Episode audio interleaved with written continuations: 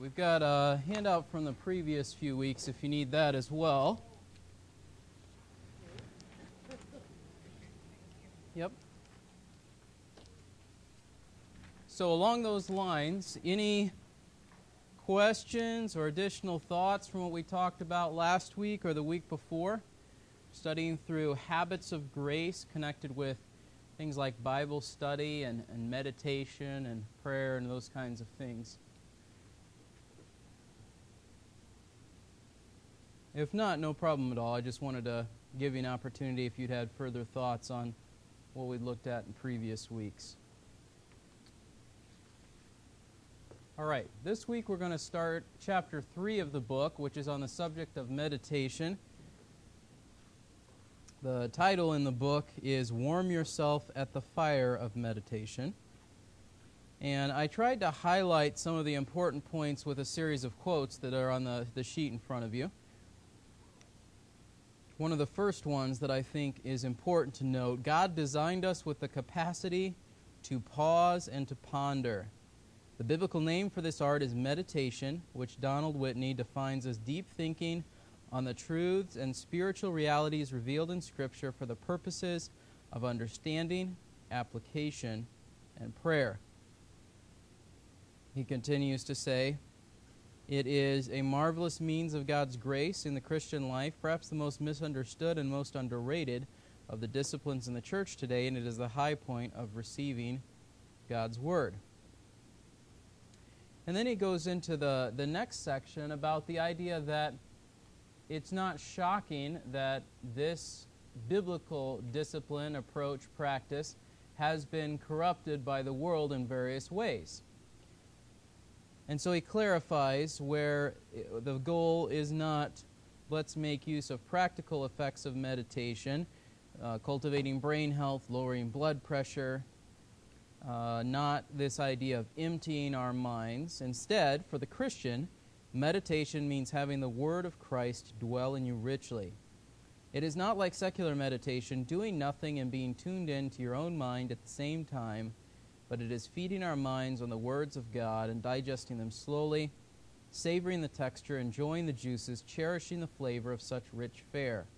Meditation that is truly Christian is guided by the gospel, shaped by the scriptures, relying upon the Holy Spirit, and exercised in faith.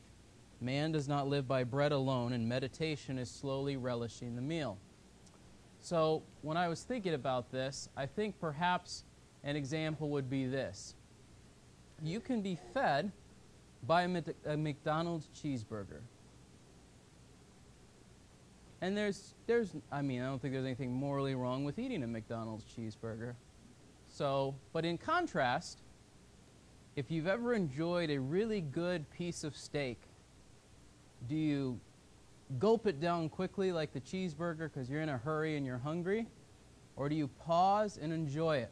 Maybe for you it's not a meat kind of thing. Maybe you think of your favorite dessert or a really well crafted salad or something like that, and you think about all the different textures and flavors and all those sorts of things.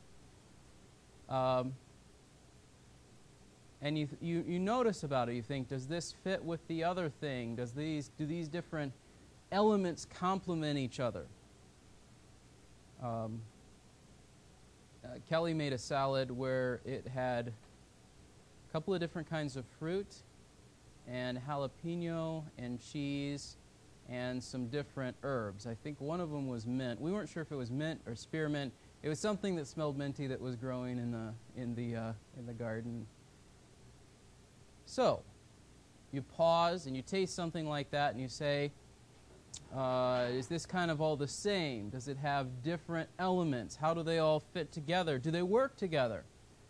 I think we agreed that maybe something in it just didn't quite work together the best, but what it was was something that we'd have to think about it more. But in the Bible, that's not the case. It's not that things don't work together, but at first glance they might not appear to fit together, and we have to turn them over in our in the digestion of our minds thinking about why doesn't this fit?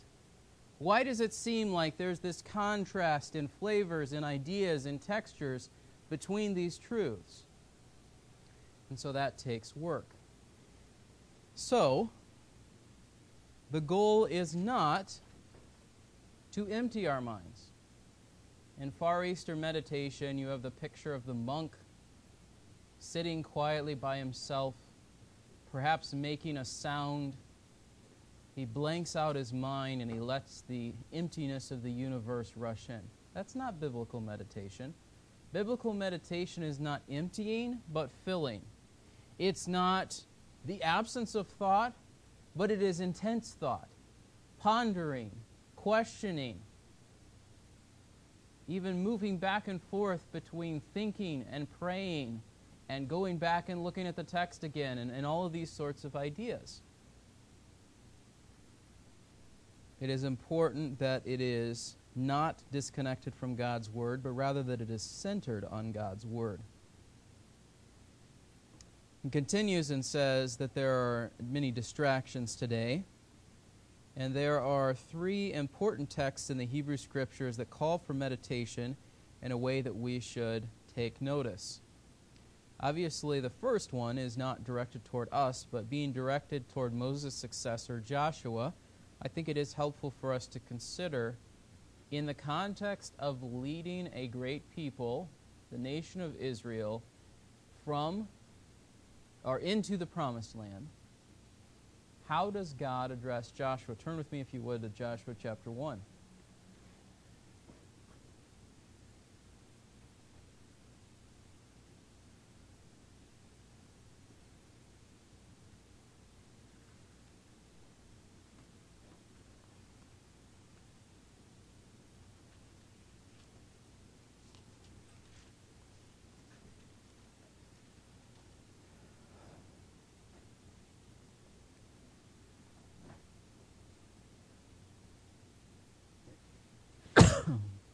The Lord speaks to Joshua, acknowledges that Moses was dead, and now it was Joshua's responsibility to lead the people. I'm giving you all this land, he says in verses 3 4. No one will be able to stand before you. I've been with Moses, I will be with you. And then verse 6 Be strong and courageous, for you will give this people the possession of the land which I swore to their fathers to give them. Only be strong and very courageous. Be careful to do according to all the law which Moses my servant commanded you. Do not turn from it to the right or to the left, so that you may have success wherever you go. This book of the law shall not depart from your mouth, but you shall meditate on it day and night, so that you may be careful to do according to all that is written in it, for then you will make your way prosperous, and then you will have success. Have I not commanded you? Be strong and courageous. Do not tremble or be dismayed, for the Lord your God is with you wherever you go. So, in the context of an overwhelming task, God comes to Joshua and God says, Be strong and courageous. He says this three times. That's in the context of the promises that he has made, but it is made most clear, perhaps, in the nature of the law that has been laid out before the people of Israel. Joshua's task was to lead them into the land, but if he led them into the land, and they failed to pay attention to what God had told them to do in His law, they would not have succeeded even if they arrived at their destination, right? And so Joshua, like the kings of Israel would later be commanded, had a responsibility to know, to ponder, to meditate on God's word such that he would be able to communicate it to the people and lead them well. It says, You shall meditate on it day and night. Why? So that you can obey it, so that you'll make, then you will make your way prosperous, and then you will have success. There's a sense, I think, in which that is true for us today. Not perhaps in the exact same way. God's not promising to lead us, you know, you live in this house, I'm going to lead you to another house, and the way to get there is to pay attention to my law. But rather, we will fail in life when we do not consider the words of God. We will succeed in life when we do. And so I think it's important for us to look at this pattern of how God directed Joshua and the significance for, of it for us as well. Turn over now to the book of Psalms.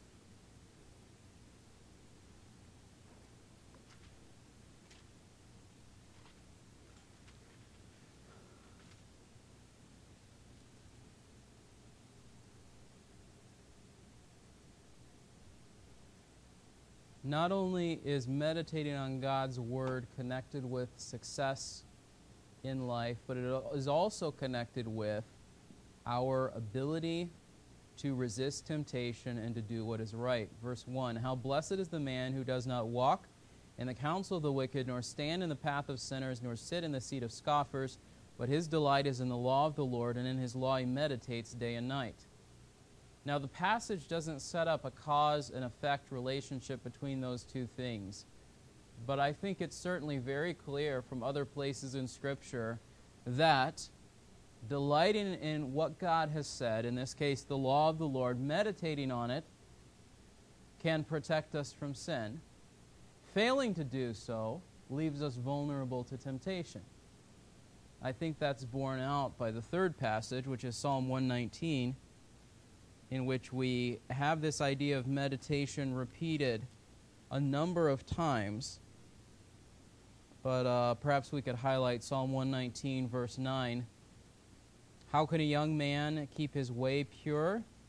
By keeping it according to your word. Or verse 23 Even though princes sit and talk against me, your servant meditates on your statutes. Verse 27 Make me understand the way of your precepts, so that I will meditate on your wonders. Verse 48 I shall lift up my hands to your commandments which I love, and I will meditate on your statutes. This idea of meditation is woven throughout Psalm 119. To the extent that David reflected on God's word, understood its truth, and did what it said, he had success in avoiding sin, in leading the people well, and a variety of other things. When he failed to do so, is when he failed in general. And so, while I don't think that Joshua 1, Psalm 1, or Psalm 119 are specific commands, it doesn't say, Joshua, meditate on my word, and everyone else who reads this afterward, you guys also meditate on my word. It doesn't say that. But they are significant examples about the benefits of meditation and the dangers of failing to do so. What then is the goal of why God asked Joshua to do this? He says here on page um, 57 God means not for Joshua to be merely familiar with the book, or that he read through sections of it quickly in the morning, or even just that he go deep in it and study, but that he be captivated by it and build his life on its truths. His spare thoughts should go there, his idle mind gravitate there. God's words of instruction are to saturate his life, give him direction, shape his mind, form his patterns, fuel his affection, and inspire his actions. Perhaps a parallel could be find could, parallel could be found in sort of the discussions that circle around how we educate our children. Um, and I'm not arguing that there's one right path to this. I'm not this is not a debate about like homeschooling versus Christian school versus public school. All I'm trying to do is draw a parallel example to what this is talking about. And that's this. One of the points that's often brought up is the number of hours that your children are exposed to a particular idea.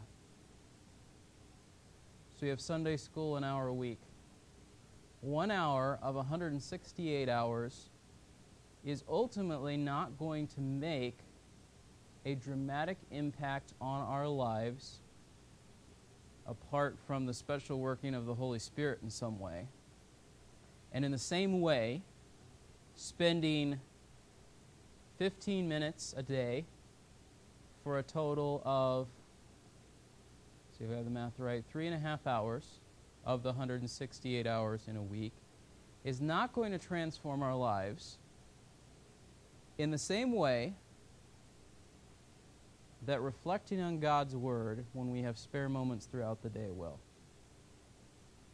So I can hear truth. Right? You can, we can look at God's Word together on Sunday morning. We can talk about biblical truths in Sunday school. We can maybe hear a different truth on Sunday night, Wednesday night. That is not enough to safeguard us from temptation, to help us advance in our spiritual growth, to make us more like Christ, apart from us also putting in the effort to reflect on those truths at a variety of points throughout the week. Think about when you've been interested in something. Could be anything. Could be cars, could be you're looking to buy a house, so you're thinking about square footage and mortgage costs and all those sorts of things. It could be a particular topic. Maybe you're interested in history and you're studying World War I, and so you're reading all these books about it. When you are engaged with a topic in that way, what happens? Is what you talk about. It's what pops into your mind when you're not actively doing something else. That's the picture of what I think God wanted Joshua to experience, what Psalm 1 describes, what Psalm 119 speaks of, and what I think the author of this book is arguing that we as Christians ought to uh, consider doing. And so that we don't think that this is just a, an Old Testament sort of idea, turn to Ephesians 4.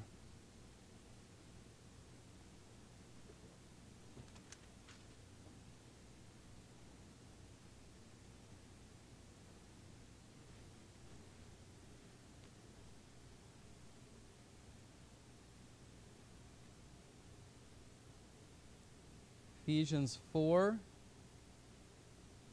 and verse 20 says, You did not learn Christ in this way, in the old way of life in which the Gentiles walked. If indeed you have heard him and have been taught in him, just as truth is in Jesus, that in reference to your former manner of life, you lay aside the old self, which is being corrupted in accordance with the lust of deceit, and that you be renewed in the spirit of your mind and put on the new self, which in the likeness of God has been created in righteousness and holiness of the truth. Sometimes we look at this and we say, all right, put off sin, put on holiness, and we skip that middle part, being renewed in the spirit of your mind. That means our thinking needs to be transformed. What has the power to do that? It's God's Word. And what is one of the mechanisms by which that takes place? Reflecting on the truth of what God has said. Or we could turn over also to the book of James.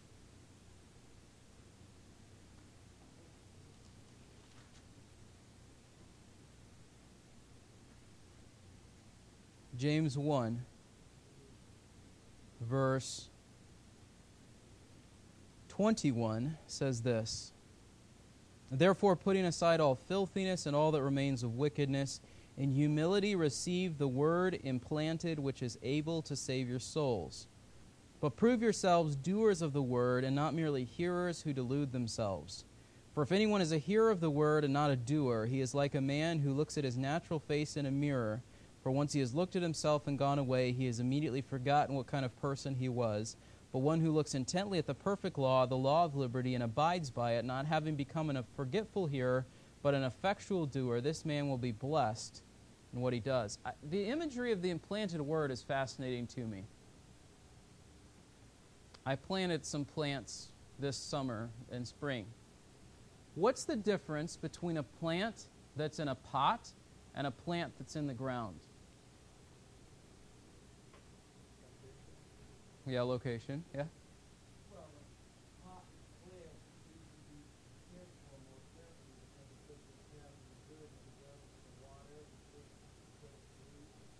Okay? It doesn't put down its roots. Sometimes we treat the Word of God like a potted plant. I'll go look at it, I'll enjoy it, I'll come visit it uh, as little, you know.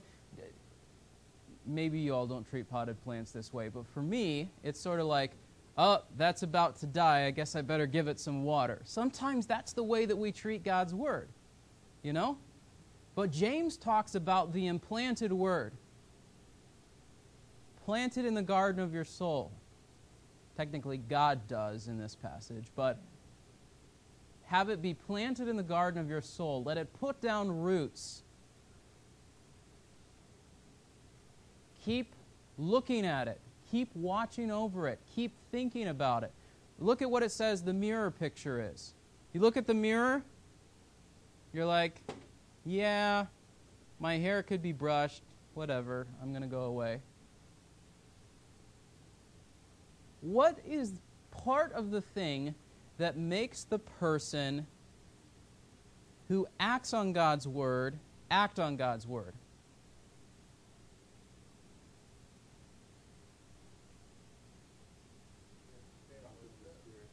Okay, what?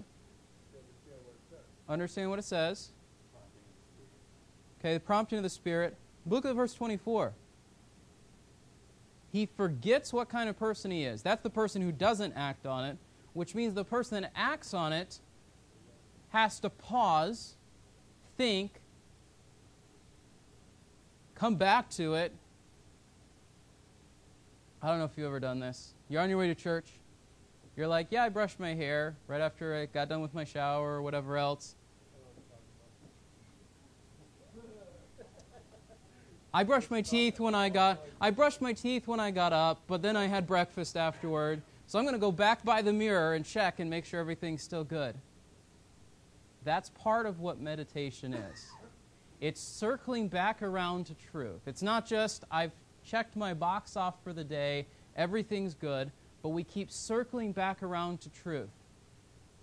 And then it begins to affect our lives because I read something briefly in the morning or in the evening, if I don't continually bring myself back to it and think about it, and then that leads to praying, it leads to application, it leads to actual change. If, if I don't keep coming back around to it, then it's had as much impact on me as the city of Madison Heights is having a dispute with their trash collector. Okay, interesting fact, not really going to affect my life. I don't really care enough to drive down to City Hall and have a conversation with them about it. We're not just reading a newspaper here. This is something that's supposed to change our lives, but part of its effectiveness in changing our lives is blunted if we just check a box off and don't think about it throughout the day. So as we continue in our book, he says this, what is the what's the relationship between Bible study, meditation and prayer? He has a series of quotes from some of the Puritans, which um, not everything the Puritans said was good. But of all the people in the last 500 years, they spent more time thinking about things than most of us have, right? So there's benefit in reflecting on what they've said. William Bridge says this Begin with reading or hearing, go on with meditation, end in prayer. Thomas Manton, the word feedeth meditation, meditation feedeth prayer. Meditation must follow hearing and precede prayer. What we take in by the word, we digest by meditation and let out by prayer. Thomas Watson. The reason we come away so cold from reading the word is because we do not warm ourselves at the fire of meditation. William Bates. The great reason why our prayers are ineffectual is because we do not meditate before them. What are they saying is the relationship between reading or hearing God's word and prayer? And where does meditation fit in there? in the middle. You read God's word or you hear God's word, but then you must reflect, meditate, ponder, circle back around to, chew on, I mean, whatever language you want to use, if we want to pray well. Because if I read a passage like, For God so loved the world, he gave his only begotten Son, and whoever believes in him will not perish but have eternal life. And then I say, God, thank you for this. Uh, help me have a good day. What's missing? Thinking about the fact that I was damned to hell and God saved me. And if that doesn't, as he says here, warm your heart, you don't know God. But sometimes our hearts are not warmed not because we don't know God, but because we don't think about these truths.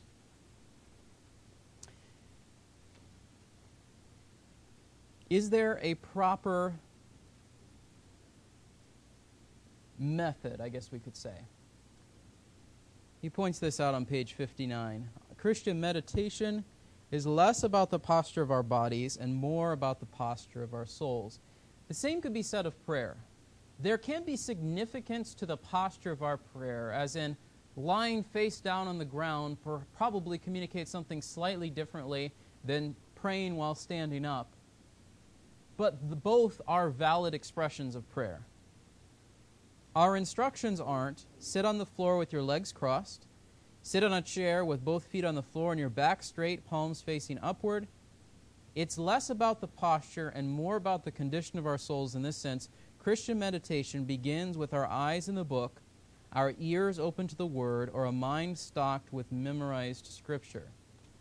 Perhaps we start with some broader Bible reading from which we select a particular verse or phrase that caught our attention and carve out several minutes to go deep in it. Then, with intentionality and focus, often best with pen at hand or fingers on the keys, we seek to better understand God's words and warm our soul at His fire and let us lead us into prayer and then into the day. And then on the last page, he talks about some of his uh, approaches. He says, I think of meditation as the high point of my daily devotional time. After beginning with a brief prayer for God's help, I read through the assigned passages for the day in a Bible reading plan. As I read, I'm on the lookout for how the passage relates to Jesus and whether there are phrases, verses, or sections that capture my attention for meditation or for study. If study, and it's just a quick question, I can check cross references or a commentary or study Bible note. If the question is more involved, I make a note for more extended study at some time later that day or week rather than letting it sidetrack my morning devotional time. Some of these notes I come back to later and look into further. Some I don't find time for and leave till the next time I come across that text in my reading. If I come across a section of Scripture during my reading that inspires me for meditation, I may simply linger there and then transition into prayer and into the day without feeling any need to return to reading the remainder of the assigned passages. I remind myself over and over it's not about checking boxes, but communing with God and His Word through meditation and into prayer. In a way, I think of the assigned passages as a biblical fodder for satisfying my soul with meditation and serving as a bridge into prayer. So, in light of that, and before we go on to some of the other practical considerations, I was hoping that we could spend 10 minutes or so having a discussion about what um, practices, approaches, uh, things you have found helpful in doing what we've been talking about this morning, in bridging the gap between I read a phrase in the Bible, I'm praying to God, or I read a phrase in the Bible, I'm going to apply it to my life. How do you do the thinking, reflecting, pondering, meditation part of your relationship with God through His Word?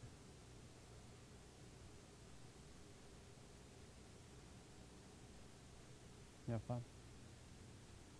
It's interesting. We've talked about this a little bit before, and I can't say in my practice of reading that I have intentionally taken something as a part of implementing meditation in my practice.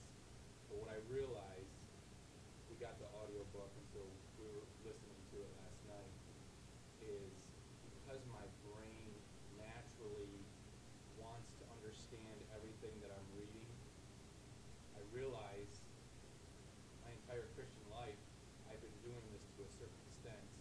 I'll read and reread and reread and reread until I understand it. And so I think that was that's a natural process for me. But then if I don't know the answer, then I'll seek out a pastor or a commentary or something else to gain the understanding. And so I think there is a little bit of a cross between the study and the meditation. Um, but I think that's where I've noticed where God has grown me most is when it wasn't just reading it to read it, it was reading it and then it produced some type of change in my mind Sure. that caused a, a different reaction. Good.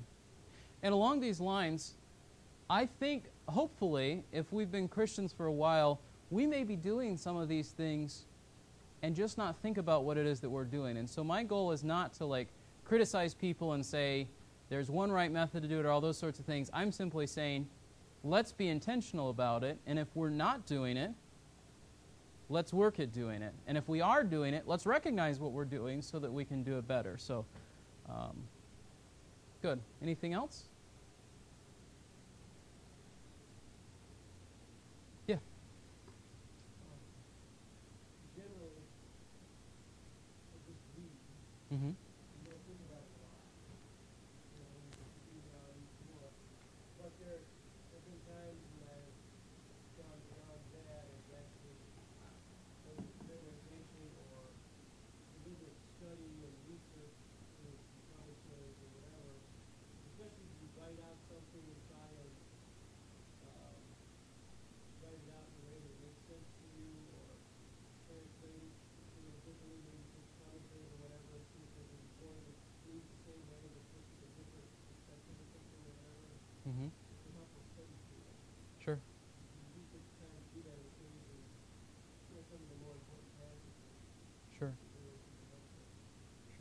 Good.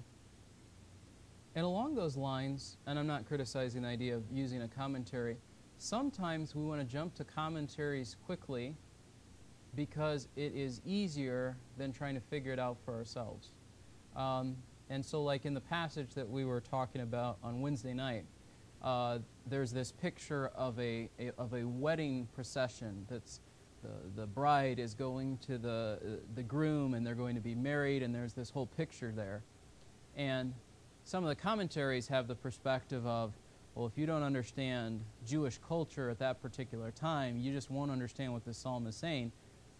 But if you read the passage a bunch of times, you get that you arrive at the same spot. You may not understand, you may not know it normally lasted seven days, or who paid for the wedding, or all those sorts of details. But those things don't really help you understand the point of the text more.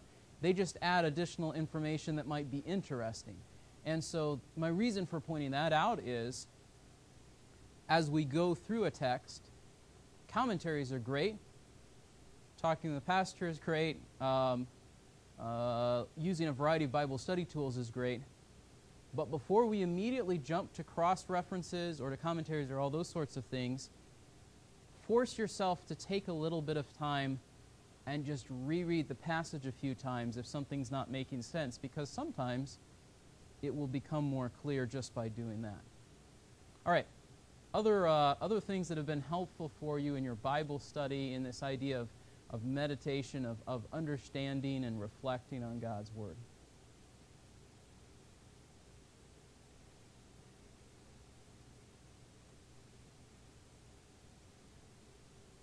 Yeah. I think memorizing lengthy passages helps as well. Sure. Not just, you know, one verse, although one verse can be quite long, but memorizing two, three, four verses in a row helps because you're forcing yourself to not only think about it through the repetition, but also, okay, what does it actually mean? Sure. So that definitely uh, has been a helpful practice as well. Okay. Good. So, um, along those lines, look at point two under the practical thoughts there on your sheet. I say this meditation takes time. And I just give the example. I try to read over the passages for Sunday or Wednesday as much as a week in advance so I can be thinking about it during the day as I'm also working on other things. If what you read quickly leaves your mind, keep coming back to it throughout the day and reading it again, at least that one truth or, or section that you're focusing on. Everyone's mind works differently. We all keep information for a longer or shorter period of time for a variety of reasons. So, if you're someone who reads it once and it sticks in your head and then you can just think about it during the day, great. If you're someone where you read it once and then 30 minutes later you're like, I don't know what I read, then maybe the thing for you is to go back and read it again. Um, if, and, and that's where memorization helps as well. For some people, memorization is a difficult task. For other people, it comes easily. And we'll get into the subject of memorization either in the next chapter or maybe two chapters from now. But my point is to say not everything works quite the same for every different person. The point is not that we all do it exactly the same way. The point is that we keep coming back to and thinking on what God has said. And a lot of that takes time. So if I say I'm going to be ready for Sunday, I can't start it on Saturday night. I mean, I can, but it's not going to be nearly as good as it would be if I start it before then. Why? Because, in the same way, and I don't know if you ever experienced this when you were in school, if you write a paper and you turn in your first draft, how good is it? Not very. but you, you work on it a little bit and you set it aside and you come back to it and you work on it a little bit more. The same thing happens in our development, our understanding of Scripture, and our growing in our relationship with God. Look at point three meditation is rewarding. Oftentimes, the truth of a passage doesn't sink in all the way the first time we read it, or, perha- or even the second, or perhaps until much later when we've read another passage and the light comes on about the connection and what it teaches us about God, ourselves, salvation, and so on. Sometimes, and this is why I think it's been, it's been helpful for me to go through certain books over and over again. Um, I did a Bible Institute class when I was at Inner City on 1st and 2nd Thessalonians. I also taught it as a Bible study to some folks at a retirement home next to the church. And then I taught it again to uh, the kids in the eighth grade Bible class this last fall. And so going through that book and teaching through it three times at least now, and then I took it as a class before that in seminary, and I think once in Bible college. So going through it four or five times, you pick up on things that you missed the first few times. And the same is true about other passages. And then when you take something like um, 1 Thessalonians, where it talks about the return of Christ, or 2 Thessalonians, where it talks about the second coming, and you set it alongside, for example, passages in the Old Testament that talk about God's wrath, that starts to make sense in a way that if you only read that by itself, it wouldn't make as much sense. And so that's part of why I think it's helpful and why uh, we're going through like Genesis and my goal eventually Exodus, Leviticus, some of these other Old Testament books, is because sometimes what we read in the New Testament, we're missing a lot of the background if we don't know the Old Testament well. And, um, and so, in the same way, as we read a passage, sometimes coming around to it again after we've read other passages, it's sort of like the light comes on and you're like, wow, I didn't see that about God or myself or all those other things again. Look at the first point as well as we wrap up here. And uh, we kind of went through them backwards, which is, which is fine. Meditation takes effort, choice, diligence, whatever word you want to use there. We think about what we want to think about. Does it take more or less work to think about vacation that you have coming up or the task that you have to do at your job is right this minute? It's probably easier to think about your vacation because that's the thing you want more in that moment. In the same way, as we are shifting the balance of our desires with God's help toward His Word being something that we should delight in, like Psalm 119 talks about, or something that we enjoy doing, it takes work. I have to say, I'm going to do this. Even if I don't feel like it. Even if it feels inconvenient. Even if it's taking us away time from something else because I'm convinced that it's important. It takes work, it takes time, but it's rewarding. There's joy, there's benefit. Um, Braden and I were talking this morning about something uh, with relationship to. Uh, he said something about, you know, Dad, I don't want to do this, I want to do this other thing. And so we just had a conversation about when we do different things. And I said, there's foolishness and there's wisdom. Foolishness says, I want to do this thing because it makes me happy right this minute. I said, but the way life works, there's things you have to do every day, whether you're on vacation, whether it's summer, whether whatever else. You just have to do them. And part of growing up is realizing there's not always going to be somebody to tell you to do them. And part of it is recognizing that there's benefit to doing them, but the benefit may not be right this second. It may be five days from now, maybe a year from now, maybe a long time from now. Part of maturing in our Christian life is recognizing, like maturing in life, is recognizing things may be difficult in the beginning. They may not seem like they have much benefit at the moment, but the more that we stick at them, if they're the right things to do, the more we reap those benefits as we go on. And I think that's true about this.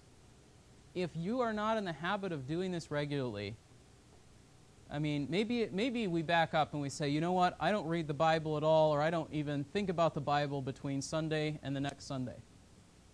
So the starting point is to say, all right, I need to make an effort to, to think about God's Word every day. Maybe that's picking up my Bible and reading it. Maybe it's saying, here's the passage we looked at on Sunday. I'm going to read over that again and think about it. Uh, maybe it's listening to the recording of the sermon, or you happen to be listening to another sermon on the radio.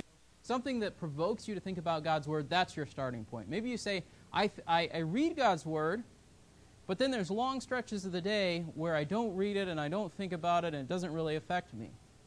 So then you say, well, what I need to work on is what this is talking about here meditation. I need to purposely make points in the day to think about what God has said. Maybe that's setting a reminder on your phone. Maybe that's putting a post it note on your fridge. Maybe that's, you know, maybe that's as simple as if you're at home and you have one of those timers for how long something's going to cook in the oven. You set that and it goes off, and you're like, why is that going off? Oh, I need to think about God's word. I mean, there's hundreds of ways that you could make this happen. The point is, we need to make it happen. You say, you know what? I'm doing this and I'm doing this, but I haven't really been thinking about what i am doing. Be a little bit more aware about what's happening in light of our discussion this morning. And then, you're doing this and you're doing this. All right, so I, I, I, I know or I hear and I understand. Now, what am I going to do about it? Is it going to affect my life? And that's what we'll talk about in some of these upcoming chapters. All right, let's close with a word of prayer. Lord, as we look at your word, we are amazed by the fact that it has spoken to people for thousands of years, and that even as it had application to Joshua leading the people into Canaan, it also has application to us in our daily lives. Perhaps not exactly the same situation, but the same God, the same truth, uh, still true today. I pray that you would help us to look at your word, not just to not just to uh, glance at it, not just to snack on it, but to gaze on it, to chew on it, to reflect on it, and to help that enrich our lives as we walk with you. We pray this in Christ's name. Amen.